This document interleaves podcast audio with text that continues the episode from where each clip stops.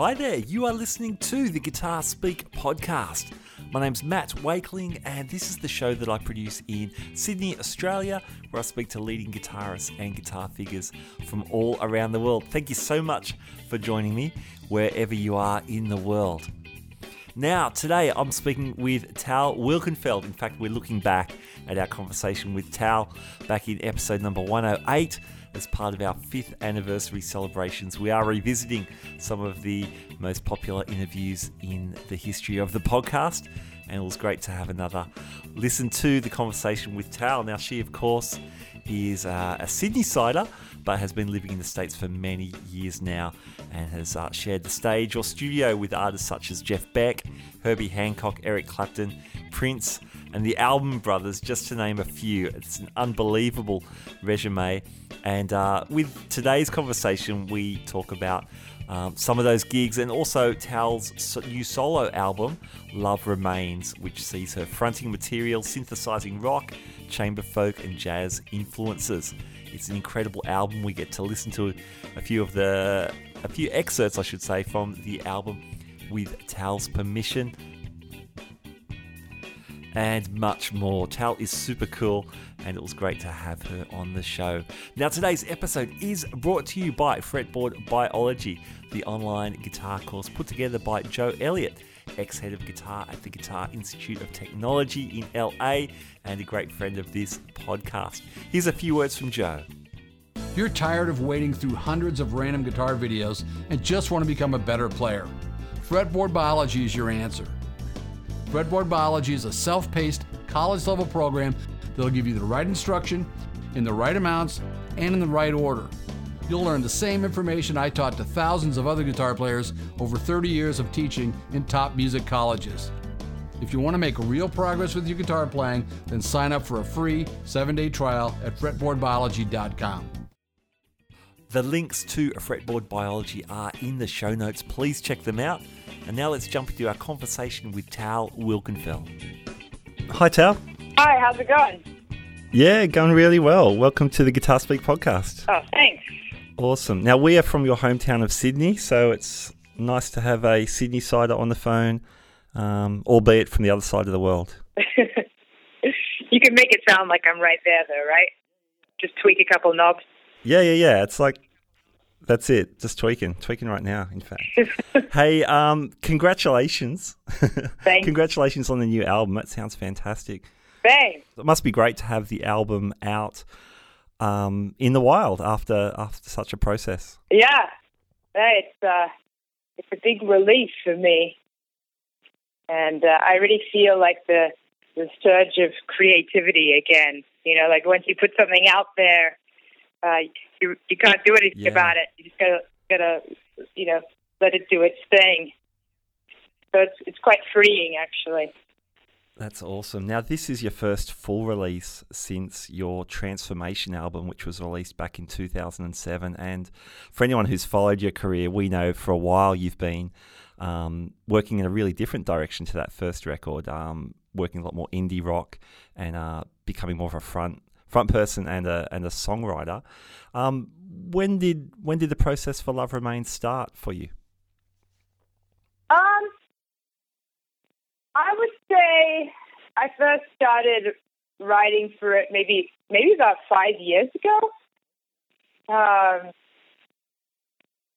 it's it's been it's been a gradual process because um, I made this album myself. Like I funded it myself and everything, and so when I started the process, I would write and then go and tour and play with other people and come back and do some more, and then you know record. You know, there were big breaks in between while I, I put it all together. And then um, and then when I when I finished recording it uh, at the end of uh, 2015, I, I sent it to Pete Townshend, and uh, I ended up going on the road with the Who in 2016. And then uh, and then at, at the end of that year, I, I had to take some time off because I I lost I lost quite a lot of friends in a very short window of time, and uh, and then once I once I felt like I'd recovered from that, I uh, I went back into figuring out how I was going to release this album, and was, it's been quite a long process as a as an indie artist. But now I, I'm supported by BMG, which is really really nice. Thanks to Julian Lennon who connected us. So it, it's really it's really great. I feel so great uh, about this whole thing now. But it definitely was a lot of work and a lot of ups and downs. I bet, and um, yeah, it's a very personal. Uh, there's some very personal chapters on the album, as as well. You really you really put yourself out there. Can I ask when you your your band opened for the Who? Um, I guess you got to road test a lot of these songs. Did playing these songs in a live environment um, change the arrangements or the energy or the direction of the songs in any way? I think the songs have um, have changed in some way from. Uh, being on the road. Uh, but the album was cut before I went on the road, so you're not hearing those okay. changes on the record. But there there are live recordings on YouTube of me with the band live, and it, you know we, we play them. Well, it's different musicians as well, so it's just a different approach. I don't really like to tell a musician to play like some other musician. Like I like to let mm-hmm. musicians be their own voice so it's more about when I'm selecting musicians to play my music that they have, you know, the versatility to play various styles of music because my music's been influenced from anything from rock to, to jazz to folk, you know, and just making sure that, that, the, that the musicians are um, inspired by the various genres that I'm influenced by and know how to improvise, but also know how to play for a song. Like that's really important, and mm-hmm. it's a tough combination I found to find.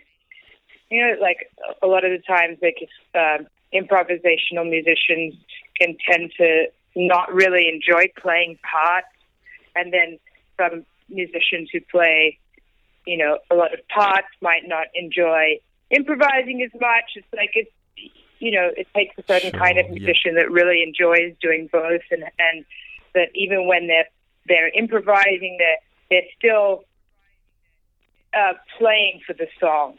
Sure, yeah. Well, one, one thing I loved about the album, there are some really long um, songs that really unfold over time, like Corner Painter or Hard to Be Alone or Haunted Love. And then you've got these more concise songs like, I guess, Love Remains or Fistful of Glass, where I guess the, or for the album at least, the form um, is more of a straight ahead pop form. But then you've got yeah those those bigger songs that tend to unwind. So that would I guess um, absolutely require that sort of player that that you're mentioning.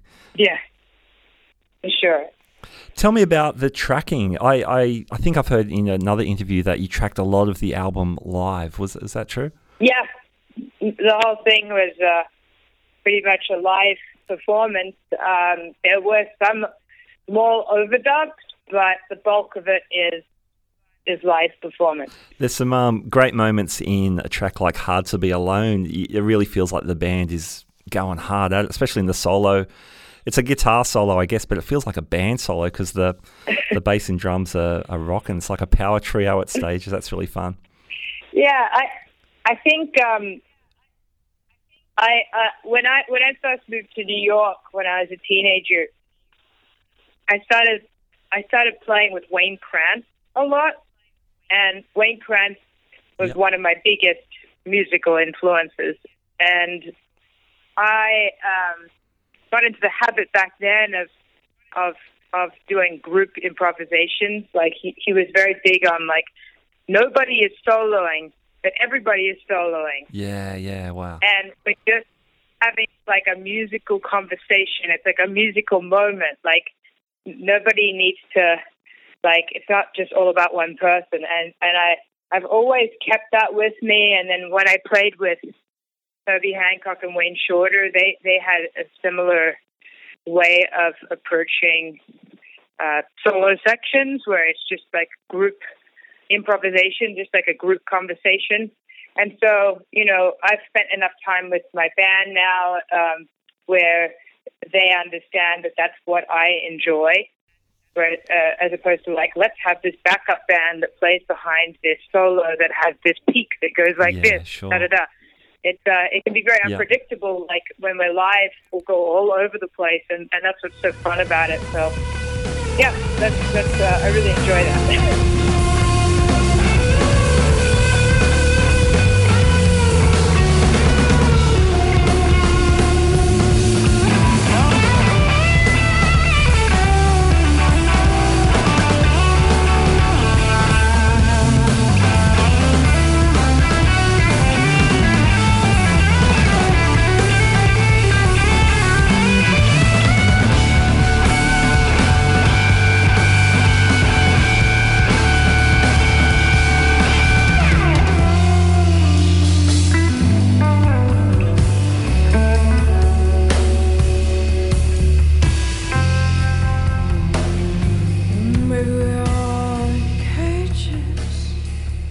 the the front half of your career, I shouldn't say half, the, the, the early stages of your career is really well documented. So you've worked with people like Jeff Beck, um, you've been in the studio with Prince and Herbie Hancock.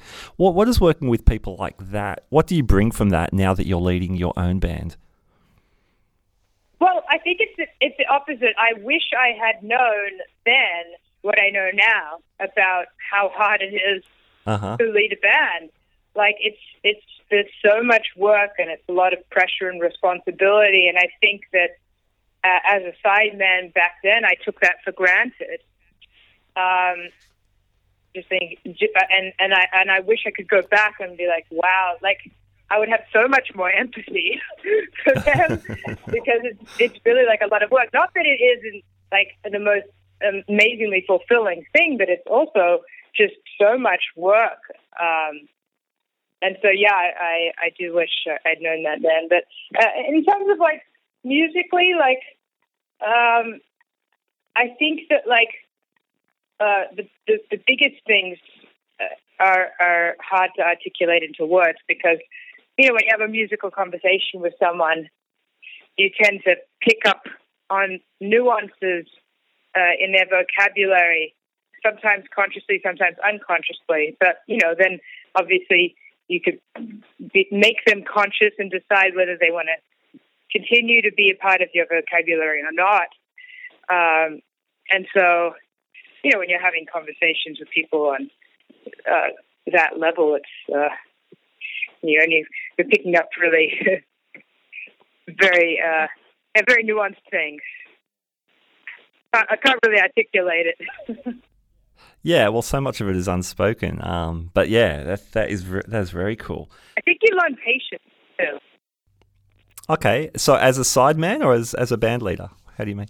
Just as an experienced musician, you just, you know, hmm yeah, I know it's a catchphrase, but take your time. Like you just, Yeah. you don't, you don't feel the need to say everything all at once. Like you just, the more you you play with these seasoned players, you just realize that they really knew how to be patient and just take their time and say what they need to say.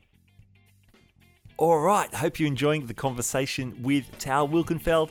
We'll get back to that very shortly. But I want to say thank you to Fretboard Biology for bringing this episode to us today.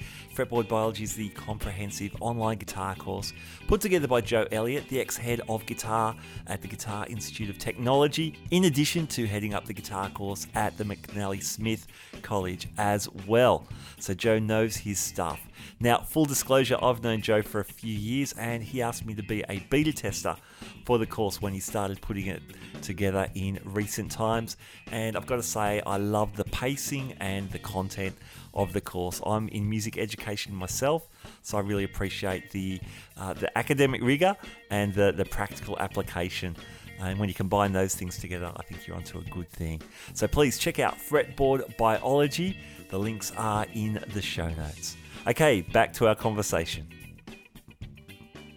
Your your development as a bass player, the again, it's it's well discussed. So it, it seemed to be very quick. You seem to have a real affinity for music once you finally picked up a guitar and then a bass. Um, as a singer, was your development a similar thing? Was it a similar story to get your your vocal instrument into shape?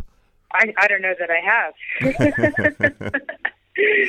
uh, I, I, I mean, I'm my, my own worst critic. Uh, I mean, singing uh, is something that, like, e- everybody does, right? Like, everybody can open their mouths and sing. Sure. And so it's it's different to, like, you know, you, you don't just pick up a guitar and know how to, you have to sort of learn how to move your fingers and then you can speak through a guitar. But anyone can open their mouth and sing. So it's, it's, it's easier to not train yourself as a vocalist, you know, whereas you can't escape it as, as an instrumentalist. You have to put in some work. So uh, it's hard to compare those two. Okay. Um, and I would say that vocally, it, it vocally it's it's more about um, being comfortable in your own voice because everyone has their own voice. Everyone has their own talking voice and therefore their own singing voice. And a lot of people hide their own singing voice, like they sort of overly affect it and whatnot. But if you just naturally sing, Mhm. you'll have your own sound. And so it's just about like sort of becoming comfortable with that and knowing um, parameters around that. And then I think the most important thing is like, well, what are you singing about? Like, what are you actually saying?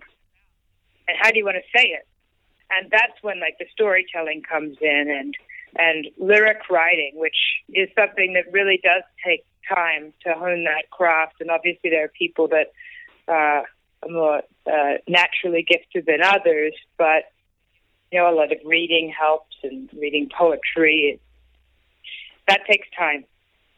Tal, there's some beautiful bass moments on the record. The this tune "Haunted Love" has a beautiful accompaniment. It's almost guitar-like. What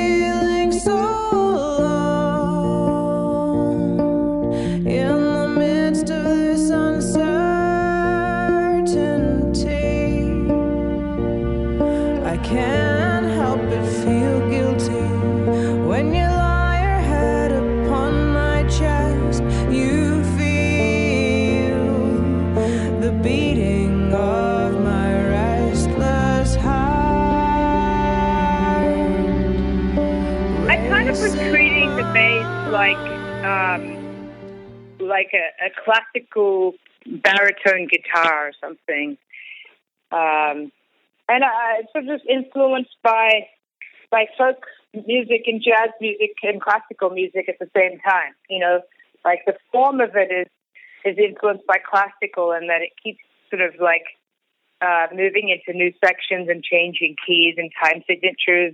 It's not a very traditional form. Yeah, yeah.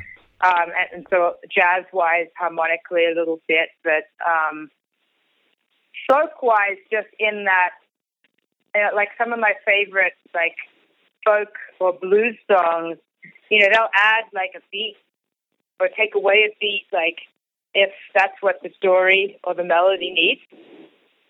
You know, like like they, they always joke about like Lightning Hopkins playing the twelve and a half bar blues because it's just like, well, whatever the Yes. Yeah, yeah, the yeah. story guides you. And um, so I like to use that mentality in general with all my songwriting, but it's it's quite evident in that song because it's just moving all over the place. Very cool. Well, Tal, I need to let you go, but thank you so much. It's been um, it's been great to hear the album. i I'm, it's on high rotation, and um, it's great to talk to you about it as well. All right, thank you. All right, all the best. See ya. See you in Sydney soon. All right, there you go. Tal Wilkenfeld, an absolutely brilliant musician at the top of her game and a super cool person, and I loved having her on the Guitar Speak podcast. My thanks to Fretboard Biology for sponsoring today's episode. Please check out the Fretboard Biology links in the show notes.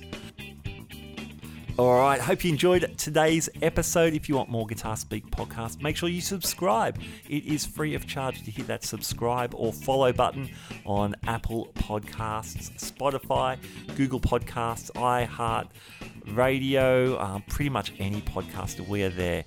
So hit subscribe and you'll get every episode free of charge delivered to your device for your listening pleasure. All right, that's about it for me. My name's Matt Wakeling. You've been listening to the Guitar Speak podcast, and in the words of legendary German rocker Michael Schenker, Keep rocking, keep on rocking. keep on rocking indeed. I'll catch you next time. Bye now.